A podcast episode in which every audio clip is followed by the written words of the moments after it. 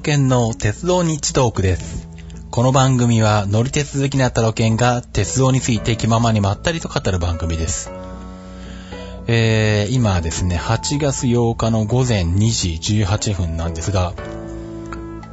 本来だったらこの時間、えー、寝ていたはずなんですけども、えー、なぜまあ収録しているかというと、まあいろいろ、えっ、と、忙しくて収録してる時間がなかったっていうのもあるんですけども、え、本当はですね、今日の朝9時半ぐらいに静岡を青春18切符で出て、えー、名古屋まで向かい、あ、名古屋じゃないな、岐阜まで行き、で、岐阜からさらに高山本線に、えーの普通に乗乗ってですね、えー、約10時間かけて富山に行くはずだったんですね。まあ、前回もちょっと話をしたと思うんですけど、えー、体操のインカレの大会が富山でありまして、その取材で、えー、まあ、取材するのは8月9日と10日の2日間ななんですけど、えーその移動のためですね、えーまあ、当初は北陸周遊フリー切符を使おうと思っていたのが、最終日の帰ってくる11日が、えーそれが使えないことが分かり、えーもういっそのことじゃあ、えーコスト削減で青春18切符で行こうと、えー腹をくぐったわけなんですが、そんなところに持ってきてやってきたのが台風5号。静岡は今、全く雨が降ってなくて静かなんですけど、でも昼間、一時大雨だったり、風が強かったりした時期もあったんですね。で、今どうなんだ？台風はどの辺にいるんだ？よくわからないんですけども、とりあえず、多分、愛知県、三重県、岐阜県ぐらいとか、あの辺は結構、台風の影響をものに被ってるんじゃないでしょうか。確か、JR 東海で言うと、名称線とか運休になってたし、高山本線も運転見合わせとか結構あの辺、ほぼ運転見合わせ。まあもちろんもう終電の時間になってるんで、まああの終電の前の時間帯の話なんですけど、っていうのが出ていたので、えー、まあ徐々に台風もこっちに向かってるという状況なんですけどね。ねで、しかもまたこの台風5号がゆっくり遅いということで、時速15キロぐらいなんか、そんな話で。で、予報を見てると、8月8日の夜でもまだ北陸とかは下手をしたら、その影響下にあるんですよね。で、そうすると、あえーもう今日の朝から高山線で青春18で行くというのは、いろんな意味で無謀なので、まあね、何か、えっ、と、なんでしょう。まあ、風は強く、弱くなって、暴風圏、暴風圏がなくなったそうなんで、風速は最大15メートルぐらいに落ちたのかな。なんでまあ、風の影響はそんなないと思うんですけど、まあ、雨が何しろすごいと。まあ、日本海の水分を巻き込んで雨にな、大雨になっているようで、各地で大雨になってるんですけど、まあそんな感じのところで、まあ高山本線、こういう台風とか暴風とかで、あのー崖崩れが起きたりとかっていうことも過去にはあったもんですから、高山本線で下手に行くと、あの、運が悪いと途中で、あの、先に進めなくなる可能性もあるんで、さすがにちょっとこれは諦めようということで、まあ予定外の出費になるんですけど、とりあえず行きはもう新幹線と白鷺で行くしかないかなと思っているところです。で、まあそうする、でもただあんまり早い時間に行くと、まだ台風がこっちの方にいるので、なるべく遅い時間に出た方がいいんですけど、とはいえ、えっ、と、荷物を今日宅急便で送ってしまってですね、それも富山駅内の、えー、黒猫山との出張所というか、営業所を止めにしてあるんですね。で、そこの営業時間が8時半までなので、8時半までには富山に着かなきゃいけないんですね。なんでまあ、そうですね。1時台、2時台、遅くとも3時台に出て、新幹線で、えー、しかも静岡に止まる光は米原を通過するので、えー、名古屋で光光乗り換えをしなきゃいけないと。まあ、えー、北陸方面に行くときはたびたびこのパターンがあるんですけど、名古屋で光から光に乗り換えて、米原まで行き、そこから白鷺に乗って、えー、金沢まで行き、まあそっからあれかな、えー、なんだっけ。愛の風富山鉄道と、もう一個忘れた。金沢がやつ。えー、あの第三セクターになったところですね。まああれに乗っていくのか、まあ、北陸新幹線で、えー、金沢富山間に乗るか、どちらかわかりませんが、決めてないんですけど。で、富山に行こうというふうに今のところ見通しを立てています。とはいえ台風なんで、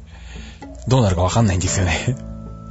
うん。特に、まあ、雨であまり雨量が大きいと、どっかで止められるっていう可能性もあるんで、果たして明日中に、えー、富山につけるのだろうか。富山につけたとして、えー、富山駅で、えー、荷物が受け取れるんだろうか。その中に、えー、撮影機材も、えー、まあ、撮影機材っていうかね、あと、そうですね、あの、取材のための、まあ、一眼レフ、それからビデオカメラ、三脚、あと着替えとか、あと、USB AC アダプターとかですね。一切合切入ってるんで、えー、それが受け取れるかどうかっていう問題もありますね。あと、富山について、ホテルまで、富山地方鉄道の路面電車に乗らなきゃいけないんですけど、まあ、最悪はまあタクシーっていう手もあるか。うん、その辺、もろもろ、ちゃんと走ってくれているかっていうですね、えー、不確定要素いっぱいの状況で明日、もう今日なんですけど、富山に向かうということになっています。果たして無事に着くでしょうか。まあね、この番組配信が今日中にできるかって問題もあるんですけどね。一応まああの、なんだ、新幹線とかの車内で配信しようかなと思ってるんで、えー、配信してすぐ聞いていただけたら、あのー、まあ、その移動中にこれの番組を聞いていただいてるんじゃないかと思うんですけど。はい、まあ、えっ、ー、と、で、まあ、2日間取材をして、8月11日に帰ってくるんですけど、まあ、さすがに、高山線に何か問題が起こってなければ、帰りは節約モードで、えー、青春18切符で帰ってこようと思ってます。ね、まあ、後で言いますけど、もうすでに青春18買ってあって、2回使ってるんで、えー、まあ、3回目ですね。それを使って、えー、帰りはまあそんなに急ぐ必要はないので、できたらまあ、富山地方鉄道、まあ路面電車の方か鉄道路線かまだ決めてないんですけど、そこをある程度乗った上で、富山を2時過ぎぐらいに出て、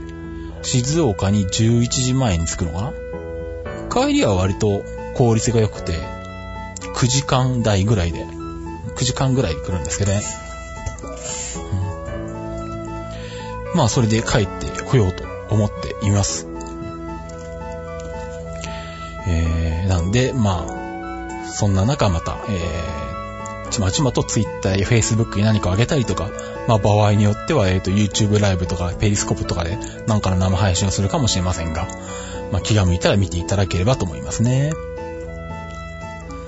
で、まあさっき青春18切符をすでに2枚使ったっていう話をしたんですけど、何で使ったかっていうと、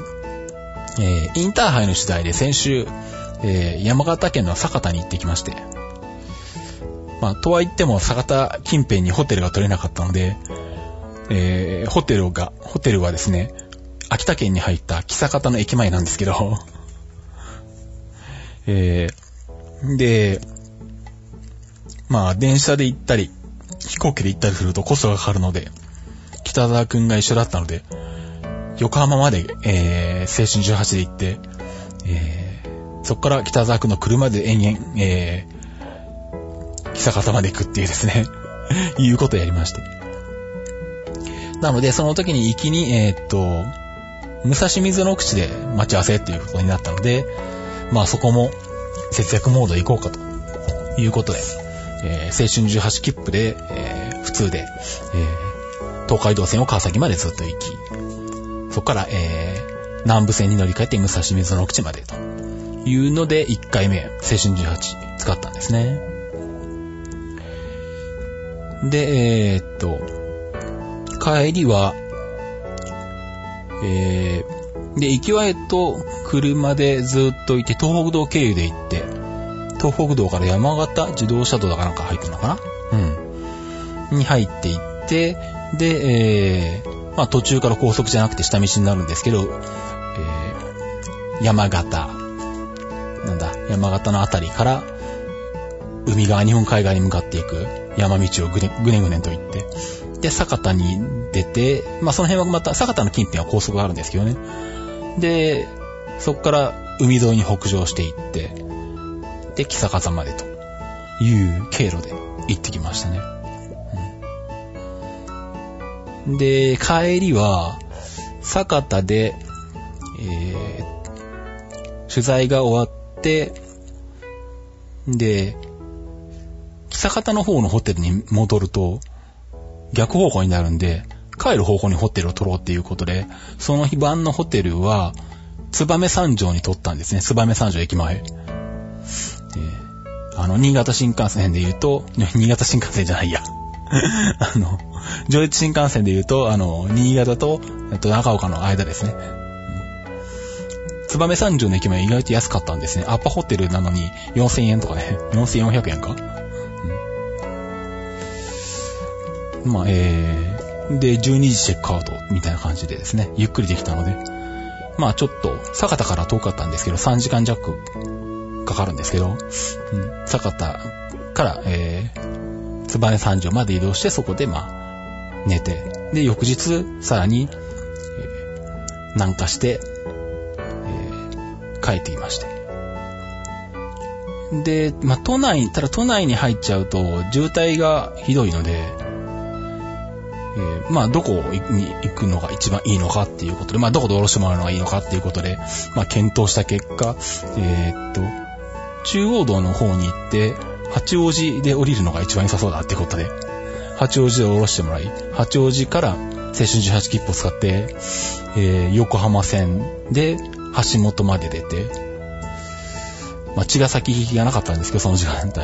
うん。横浜線で、えー、っと、橋本まで出て、で、橋本で相模線に乗り換えて、茅ヶ崎まで出て、茅ヶ崎から東海道線で静岡に戻ってくるという経路で帰ってきました。で、なんだ、行きはでかい荷物を宅急便で送ってあったんで、まだ楽だったんですけど、帰りはまあ、もろもろの都合で持って帰ってきたんですけど、えー、その状況でですね、あの、橋本のでの乗り換えがですね、2分しかなかったんですね。で、しかもなんだ、進行方向に対して前側の方に乗っておけば、橋本の、橋本駅の、えっと、古線橋が、あの、ほぼ一番前の車両のところあたりにあるんで、前の方に乗ってればよかったんですけど、後ろの方に乗ってしまい、本当にこれ2分で間に合うのかっていう、まあ、状況で、しかもめちゃめちゃお客さんがいて、お祭りかなんかやってたのかな？和服というか浴衣着てる女性とかも結構いたりとかして、うん。人いっぱいの中人をかき分けつつ、重い荷物を持って階段を駆け上がり、えー、なんとかギリギリ、えー、2分乗り換え、成功しまして まあ一安心だったんですけれど、疲れましたね。あの、ちょっと橋本は2分はきついです。3分ぐらいは欲しいですね。乗り継ぎね。まあ一番前に乗ってても結構ギリじゃないのかな。まあ重い荷物なきゃいけるんだろうけど。うん、せめて3分は取ってほしいなと思いますね、乗り継ぎはね。横浜線と相模線ね。まあそんな感じで、えー、行ってきました。で、あとそのインターハイの取材の時に、にえっと、久方から佐方まで通う形になるんですけど、ホテルから。えー、2日目の、えー、午前中、まあちょっと、えー、他にも、えー、なんかいい景色を写真に撮ったりとか、なんか他のことしたいねっていうことで、まあ、それほど、あの、取材としても、まあ、重要なチームが出てない時間帯だったので、えー、まあ、寄り道をして海の写真を撮ったりとかしながら帰、あの、坂田に向かったんですけど、えー、その中で、えー、秘境駅のメガに行ってきまして、あの、女に叱って書くメガですね。えー、牛山さんの、えー、ランキングですね。えー、秘境駅行こう。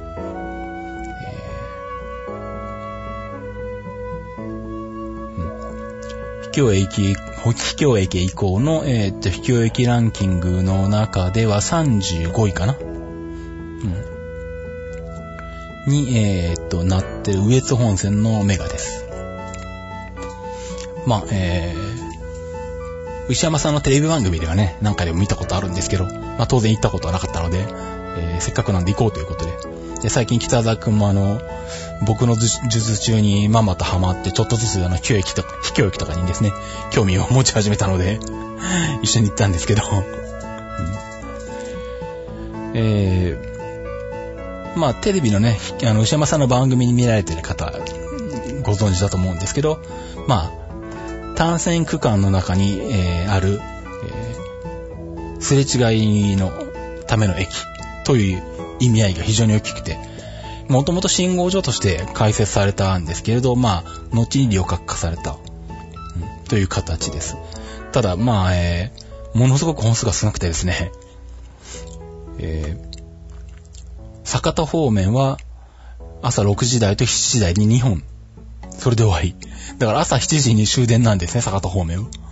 で、秋田方面の始発が12時59分で 午後に始発っていうね。で、7時半ぐらいに終わるのかな。はいっていう極端なダイヤが組まれてて、まあもちろん行ってみたら人っ子一人いないんですけど、ただ、えっ、ー、と、貨物列車のすれ違いのために、あの、すれ違い用の伏線区間がめちゃくちゃ長く取ってあって、あの、ホームから単線になってるポイントが見えないっていうね かなり特殊な作りの駅ですね。で、まあそっから、えっ、ー、と、YouTube ライブで生配信をしたので、まあ、見られている方が何人いたのかよくわからないんですけれど、えー、今でも YouTube で見られますんで、えー、リンクを貼っておきますんで、よかったらあの見ていただければと思います。7分ぐらいの動画で iPhone で撮ってるやつなんですけれども、まあそんなことで、えー、メガから生中継。まあ久々ですね、秘境駅からの生中継はね。えー、そんなことやってましたね。あとはまあ、鉄道で行ったわけじゃないんですけど、その、酒田から燕三条のホテルに向かうときに、まあ晩ご飯を食べたかったんですが、あの、なんだろう、日本海側の、あの、まあ、高速もそうだし、高速がない下道区間もそうなんですけど、もう本当に一切店がないんですね。あの、ご飯食べるところが。特に夜だと全くなくて。もうご飯食べるところがないところか、コンビニも、まあ、全くなくはないけれど、なかなか出てこないっていうね。この区間走っててトイレに行きたくなったらどうするんだろうっていうぐらい長いことコンビニがないとかで本当に何もないんですけど。でもあまりにも腹が減ったので、どっかないかっていうことで、えー、下道を走ってる間にあの、根津ヶ関の駅の近くの方になんかこう、集落っぽいところがこう、マップに出てきたんで、とりあえず行ってみようっていうことで、えー、うろうろして。で、そうしたら、えっ、ー、と、寿司屋と反対側に居酒屋があったのか。うん。で、そこの居酒屋に入って、ラーメン、チャーハンとか、ピザか。とか食べたんですけどね。だから異常に美味しかったです。しかも安いです。うん、あのー、まあ、ホテルで泊まってた喫茶方の近くにも、えっと、居酒屋があって、まあ、あそこも、ご飯食べるところはそこの居酒屋か、あとは車で5分ぐらい行ったガストぐらいしかないんですけど、うん。そこの居酒屋のご飯も、まあ、ご飯っていうかね、食べ物も美味しかったですね。しかも安いっていうね。びっくりするから安いね。なんでこう、地方の居酒屋はうまくて安安いのかっていうね。もうあの、静岡に出店してくれよって思うんですけどね。こっから歩歩いて行ける範囲に行ったらなんか週3日ぐらい行くのにっていう感じの、それぐらい美味しくて安いですね。まあ海産物も美味しいですしね、本当に。うん。刺身の盛り合わせとか、木坂田駅前の、駅前ってことでもないんだけど、木坂田の居酒屋で出してもらったんですけど、これで1000円本当にっていうぐらい、ぐらい、まあ、美味しくて、うん、新鮮で、うん、大きい、刺身が食べれましたね。静岡基本的にそういうのに恵まれてるんで、あんまり地方に行っても、あの、海産物食べたいなとか思わないし、食べてもあんまりびっくりしないんですけど、やっぱさすが、喫茶方すごいなと思いましたね。まあ、み、本当に漁港港町なと思うんですけど、うん。根津ヶ関の居酒屋でも、ハマグリかなんかを食べたか。あれも美味しかったな。うん。まあ、さすがに、木坂田と根津ヶ関はもう二度と行かない可能性が 非常に高いとは思うんですけれど、まあ、毎日行ったことがあったらまた、あの店行きたいなと、両方とも思います、思いますね。うん、あの、根津ヶ関の居酒屋に関しては、あの、あまりにもあの、いいなと思ったんで、あの、レッティに登録しましたね。あの、レッティやってる方は、あの、僕のアカウントを探してくれれば、えー、それ出てくると思いますね。てか多分、根津ヶ関で検索すると多分その店しか出てこないんじゃないのかな。他にほぼ店ないけどな。あとは寿司屋か、その。うん。そんな感じですね。当然、根津ヶ関の駅前には何もないというね。うん。うん、まあ、その辺はあの予想通りなんですけど。まあ、そんな感じで、えー、まあ、インターハイの取材でもちょっと、多少鉄道絡みのことをしてきまして、まあ、メーカーから生配信をやってきました。で、あとはですね、まあこれも前回ちょっと話をしたと思うんですけど、8月25日から26日に、で、ロードレースの中継が福井でありまして、えー、それも参加することが正式に決定しまして、もう、えー、切符も用意しました。で、まあこれは、北陸周遊フリー切符で行ってきます。で、まあ行きは、えー、福井に12時ぐらいに着かなきゃいけないので、えー、まあ朝、静岡を出て、えー、光光乗り継ぎで、また名古屋で光を乗り継いで、前原まで行って、そっから白崎5号だったかな。うん。で、福井まで行くと。で、まあ、ロードレースは大野であるんですけど、まあ、その辺はレンタカーで移動するのか。うん、で、まあ、26日土曜日だったかな。うん。に、えー、1日で終わるので、えーまあ、せっかく北陸周遊フリ切符を、えー、持っているのと、あと今回のインターハイじゃない、えっ、ー、と、インカレの方のでは、あまり時間がないんですけど、その時は時間が、まあ、多少取れるんで、えー、今のところ、黒部峡谷鉄道に乗ってこようと思ってます。ただまだ予約してないんだよな。予約しなきゃいけないんですけど、うん。予約が、あの、取れれば、黒部峡谷鉄道に乗ってきます。でできたら富山地方鉄道も全線乗ってきたいなとは思ってます。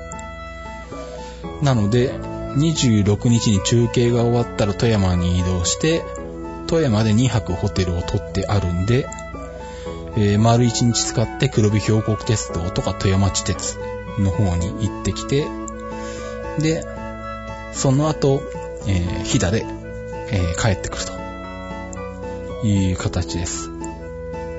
で、ヒダも、えー、っと、1ヶ月、1ヶ月前に、えー、指定席を取りに行って、えー、まあ、いわゆるかぶりつき席指定席で、えっと、一番前の、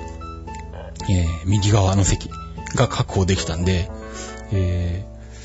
ー、まあ、動画に撮るか。で、まあ、電波がないから生中継は多分無理だろうな。途中で絶対切れるからな。まあ、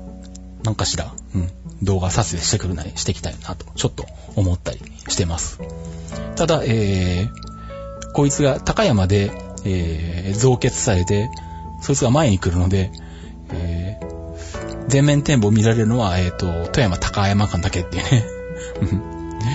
そっから先は前につな列車が繋がる、あの、編成が繋がるっていう形になってるんですけど。まあでもなかなか、あの、高山本線も、全面展望を見られると、なかなか景色いいと思うんで、その辺はちょっと楽しみですね。えー、そんなところで、えー、っと、じゃあ、切符地のコーナーに行きたいと思います。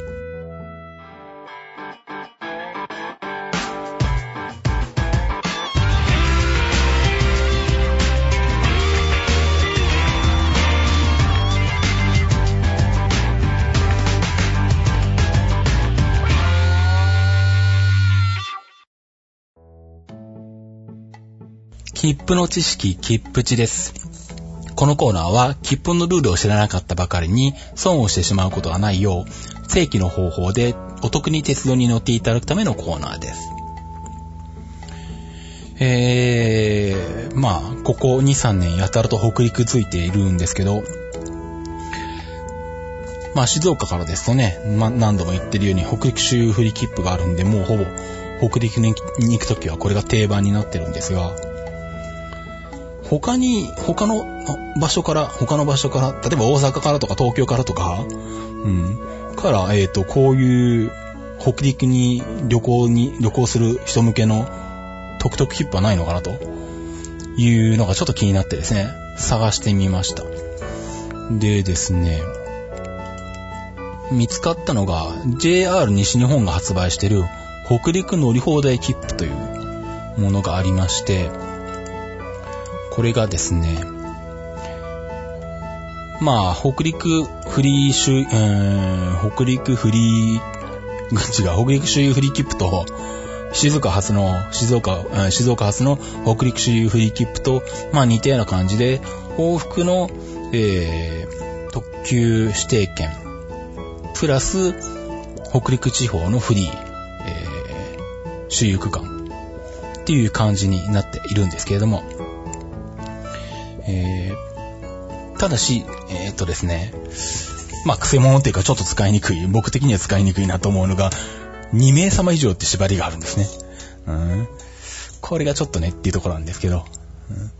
1ヶ月1日前から、ん ?1 ヶ月前から1日前まで発売なんで、当日は買えないのか。前日までに買えな、買わなきゃいけないんですね。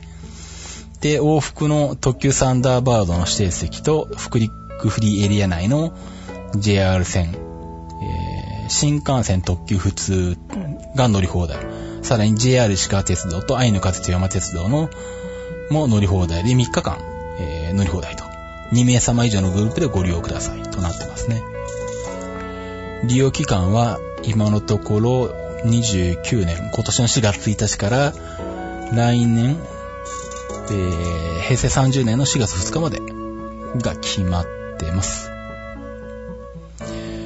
えー、っとですね、値段的には、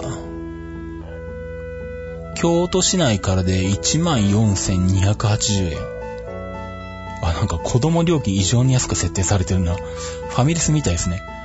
大人が14,280円なんですけど、子供料金3000円だそうです。4分の1か。5分の1か。大阪市内発だと大人15,560円。子供3000円。神戸市内発、えー、16,640円。子供3000円。子供3000円固定なんですね。あグリーン車用ってのもあるな。京都市内発、大人16,280円。子供5,000円と。大阪市内で17,560円の子供5,000円。神戸市内発で18,640円の子供5,000円と。えー、っと、いいご予約から予約購入できるのかな？あとは緑の窓口でも、えー、買えますね。で、えー、っと、普通車自由席。そうか。新幹線は普通車自由席なのか。えーと、あ、北陸新幹線内、フリーク間もまあ、普通車自由席。まあ、そりゃそうか。んで、んこれは細かいな。そうか、まあ、グリーン車用と普通車用があるから。っていうことですね。まあ、おそらく、えっ、ー、と、普通車用は、普通車自由席。グリーン車用だと、グリーン車と、普通車の指定席も使えるのかなうん、細かいところはすいません。あの、ホームページ見てください。電子パンフレットもありますね。はい。えっと、フリー周遊区間が一番東側は、新幹線は黒部上野月温泉まで。えー、それからこれはなんだ？在来線じゃなくて IR 石川鉄道。ん？だっけ？えー、正確に覚えられないんですけども、えっ、ー、と、越中宮崎まで。なんで、北陸新幹線は黒部同月温泉から金沢まで乗れるよと。で、一番奥側は大々線、大線セクターは越中宮崎まで乗れるよと。高山線は猪谷まで、あと氷見線上花線が乗れて、七尾線が和倉温泉まで乗れて、手前側は、えー、越美北線が乗れて、あと小浜線の小浜まで乗れると。北陸本線は敦賀までが自由私有区間、フリー区間っていう形になってますね。うん。なんでまあ、あのー、まあ二人以上って縛りはあるんですけれど、比較的まあ、割安で使いやすい設定だと思うんで、まあ大阪方面から北陸行く方は、あのー、単純に特急で往復するよりも安いのかな安くないのかなまあだいぶでも割安なんじゃないかと思うんで、あの、検討して、計算して検討してもらえればいいなと思いますね。で、大阪からはですね、こういうのがあるんですけど、東京方面側からは全然なくてですね、まあ基本的にあの、JR 東日本はもうこういう特々切符よりも、駅ネット特大とかを使ってくださいっていう発想っぽいんですね。特に新幹線の区間は、そうみたいですね。で、JR 東日本で唯一見つけたのが、北陸周遊乗車券っていうのがあるんですけど、これはですね、特殊で、JR 東日本のエリアから駅ネット特ダネか、モバイルスイカ特急券を利用して北陸エリアへ、えー、行くお客様だけが購入できるという条件付きになってますね。で、えー、まあ、北陸の、えー、フリーエリアが2日間乗り放題ということです。えー、値段は大人2500円、子供1000円。で、えー、っと、ただし、北陸周遊乗車券となっているんで、特急は、えー、乗れないのか。えー、特急は別途特急券を購入すると利用可能だそうです。ただし、新幹線、北陸新幹線は含まれてないんで、北陸新幹線は乗れないです。新幹線の特急券を買っても乗れないと。で、えー、っと、フリー区間が、まあこれちょっとフリー区間広めになっていて、東側は直江津から。で、大糸線の糸魚川、これなんだ、中土って読むのかな？中土まで入ってますね。で、えー、高山線が猪谷まで。で、日の、日見上花線が入ってて、七尾線が入ってて、越美北線が入ってて、えー、北陸温泉は、え、ー、と、長浜まで行けますね。で、小浜線に入って青号青号って読むのかなこれ。読み方わかんないですけど。うん、小浜線もちょっと入ってます。なんで若干、あのー、さっきの大阪側からのやつや、えっ、ー、と、白川から売ってるやつよりも、まあ、ちょっとだけフリーエリアは広いんですけど、ただし乗車券なんで、えー、特急に乗ろうと思ったら特急料金が必要だし、のと、北陸新幹線は使えないっていうね。ちょっとそこ痛いですね。金沢富山移動なんかサクッとね、北陸新幹線でね、あのー、なんだっけ、剣、剣とかでね、あのー、サクッと移動したい感じがあるんですけどね。うん。ちょっと微妙な感じがしますが。うん。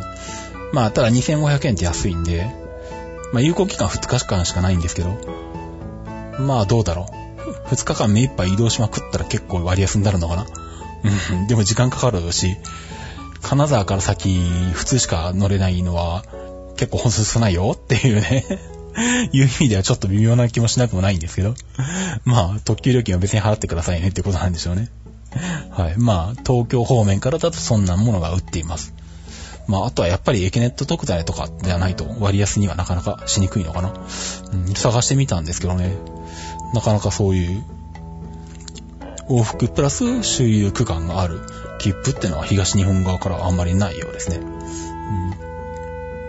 まあ北陸新幹線が、あのね、で、かなりお客さんがいると思うんで、まあそういうのは設定しなくてもいいだろうという強気のことな、強気の発想なのかもしれませんが。まあその辺は、まあ駅ネット特大とかその辺をうまく利用して、まあ安くしていただければ。まああとはね、レールレ、レールレンタカーを使うとかね。そういう手もあるんで、まあその辺うまく使って安くしてあげてもらえればと思いますね。はい。ということで、切符チのコーナーでした。それではエンディングに参ります。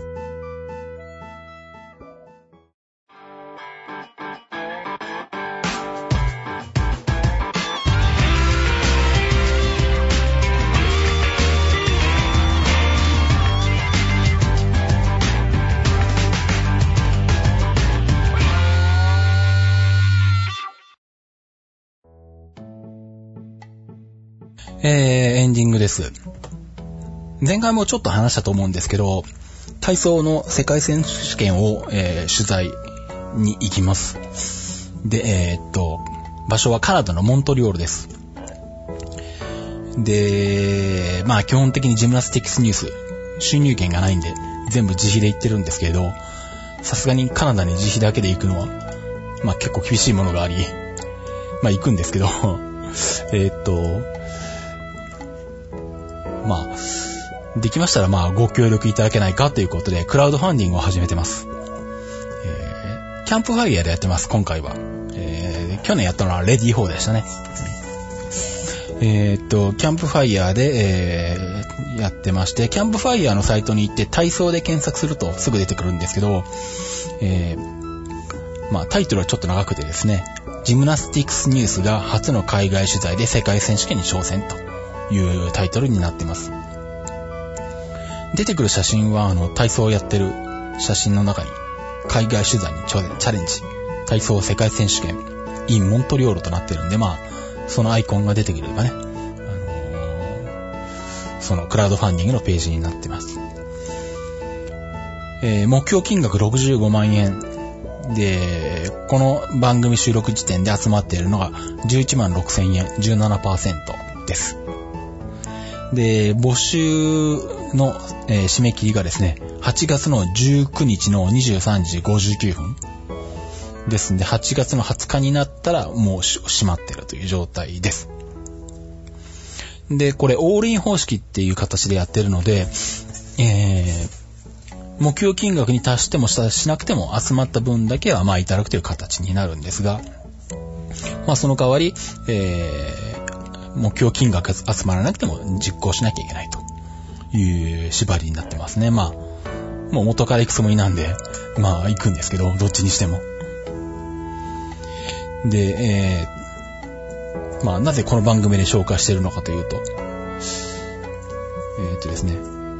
まあせっかくカナダに行くんで、まあ僕が行くんでね、当然鉄道に乗るわけですよ。で、まだ切符取ったりとかはっきり決めてはいないんですけれど、一応今考えてるのが、うーんとですね、ナイアガラの滝に行きたいんですね。なので、モントリオールで世界選手権の取材が終わった後に、鉄道でトロントまで移動して、で、まあそっから、まあ鉄道なのかバスなのかよくわからないんですけれど、ナイアガラの滝に行こうと思ってます。列車で7、8時間ぐらいなのかな、モントリオールからトロントまで。あの、地図で見るとね、あの、近くに見えるんですけどね、あの、アメリカ大陸は距離感が狂いますね。北海道以上に狂い狂いますね。で、どうもカナダの鉄道って、基本的に貨物主体で、まあ、旅客列車そんな走ってないみたいで、カナダモンのモントリオール、トロントはそれでも1日2本、3本まあまああるのかな。一番有名なのがカナディアンっていう列車なんですけど、それはカナダ大陸横断するんですけど、4泊5日ぐらいかけて横断するのかな。週に2本ぐらいしか走ってないんで、あの、トワイライトエクスプレスみたいな感じですよね。うん、まあ、あとは、あのーまあ、路線自体はまあまあ、それなりにはあるんですけど、例えばなんだ、モントリオールから北の方に向かって行って、えー、まあ、途中あのなんだ、なん、なんとか島、名前忘れちゃいましたけど、えっと、赤毛のアンの舞台になった島があったりとかっていう北の方、ハリファクスとかだっけ？まあ島はもうちょっと手前かな？違ったかなちょっとまあ、あの、あやふやですけど。まああの辺の方に向かう列車なんかも、1日1本あるのか？まあそもそも夜行列車なのか？うん。まあとにかくあの、日本の感覚で行くと、ものすごく本数が少ないので、まあ、せ、あの、切符もまあ、ホームページはね、日本語でホームページがあるんで、あの、まあ、カナダの国鉄 VIA、ビアって言うんですけど、うん、まあ、切符を取っていこうかなと思ってますけどね。うん。えー、っていうのと、あとはまあ、これもまあ、うまくできるかどうかわからないんですけど、できたら、行きか帰りにアメリカ経由で、まあアメリカ経由で、になるとは思うんですけど、アメリカ経由のやつが安いし、選択肢も多いので、えー、で、できたら、シカゴでストップオーバーして、あの、シカゴの鉄道、あの、L っていう、あの、地下鉄っぽい車両なんだけど、あの、高架を走ってるやつ。道路の上の高架を走ってるやつ。あの、スパイダーマン2だっけあれは？確か。うん、あれで、あの、L の、うん、列車の上というか、上とか中とか あの、ビルとビルの間を走って列車を舞台にして、スパイダーマンと敵のなんかモンスターミニアみたいなのが、戦うみたいなのが、シーンがありましたけど、あれがそうです。あの、L ってやつですね。まあ、アメリカの映画なんかでもよく出てきますよね。うん、シカゴを舞台にしてて、あの、高架を、街中の高架を、ちょっとあの、屋根が丸っこい、銀色の電車が走ってるっていう、うん、あれなんですけど、あの、まあ、配線オタクとしては、あの、もう、水煙の的の L ですね。あの、日本の路面電車と同じように、あの、高架で、えー、っと、しかも5両とか4両とか長い列車が走ってるにもかかわらず、平面交差バンバン走ってて、しかも平面交差の、あの、直角の部分の渡り線っていうのかな、うん、曲がっていく渡り線があって、でしかも列車の本数バンバン来るみたいな。よくこんなのあの、あの運営してるよなって、運行させてるよなって思うんですけど。うん。なので、あの、そこの直行部分のポイントとかすごいことになってるんですけど。まあ YouTube とかで、シカゴの L とかループとかで探してもらうと出てきますけど、うん、あれに乗りたいのと乗りたいのと見たいな。あの、こう、平面交差のところを。っていうのがあったんで、まあ、その辺が飛行機とかの関係で許されればシカゴによって L に乗ってきたいなと思いますし、まあ他の街でも時間が取ったり、ストップオーバーできたりすれば、まあ、それなりに何かしらあるとは思うんでね、地下鉄でも。なんでも。うん。あの、モントリオールも地下鉄ありますしね。うん、まあ、あのー、そういったものにもいろいろと乗っていきたいと思ってます。で、えー、っとですね、まあ、クラウドファンディングなんでリターンがもちろんありまして、で、まあ、えー、支援額3000円からになってるんですけど、えー、っと、まあ、3000円は、えっ、ー、と、お申し込み時のサンクスメール、それから取材終了後のサンクスメール、あとは世界選手権の非公開特選写真っていうのが、リターンになってます。で、あと次、その次5000円っていうのがあって、えー、5000円はですね、体操向けのリターンと、えー、鉄道のファンの方向けリターン2種類作りまして、体操向けは、えー、さっきの3000円の内容プラス世界選手権の、えー、っと、速報記事を編集、えー、速報記事を、えー、どんな内容にするかって編集会議みたいなこと。まあ、あの、北田くんと僕と二人で、あの、晩ご飯食べながらとかするんですけど、まあ、その音声を聞けますよという権利がついてきるんですが、もう一個、鉄道のファン方向けの5000円のリターンっていうのがあって、そこは、えー、お申し込み時のサンクスメール、取材終了時のサンクスメール、カナダの非公開鉄道写真という形になってます。まあ、鉄道写真と書いてありますけど、まあ、動画も撮れれば、撮れれば撮ってくるかもしれませんが、えー、まあ、カナダ、場合によってはアメリカの、えー、そういった鉄道写真なんかを、えー、見ていただけますんで、えー、支援額5000円で、えー、支援していただけますんで、ぜひよろしくお願いします。あとはちなみにですね、えっ、ー、と、1万円っていうのがあって、これは、えー、体操系の5000円のリターンの内容プラス、あと、えー、世界選手権を取材してきた、えー、その取材の報告会イベントっていうのをやろうと思ってるんですね。えっ、と、2018年、来年の1月後半から2月上旬に東京都内で開催予定です。イベント参加費3000円が別にかかるんですけれど、まあ、これの優先予約券が1万円の、えー、リターンとしてえ入っています。まあ、ただ、えっ、ー、と、内容はまあ、体操より、まあ、ほぼ体操になると思うんで、うん、まあ、えー、まあ、もしよろしかったら、あのー、ご参加いただければと思いますね。まあ、これは、えっ、ー、と、イベントの参加自体は支援してない方でも、あの、できるんで、まあ、えっ、と、この優先予約券を使っ、えー、の、の、1万円のリターンの支援をいただいた方で、えー、席が全部埋まってしまうとかいうことになれば、まあ、ないんですけど、空きがないんですけど、まあそうじゃなければ、えっと、イベント参加費3000円ベッドで、えー、参加していただくってことはできます。うん、まあその辺は、えー、っと、どれぐらいのあの、この優先参加券が、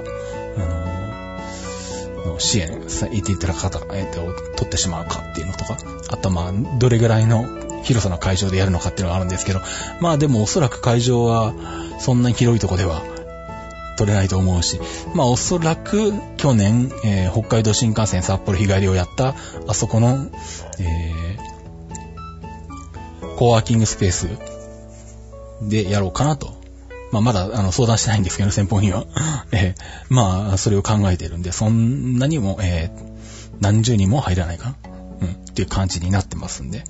まあもしご興味あればこの1万円の支援をいただくか、もう1個3万円の、えー、と支援のリターンというのがありまして、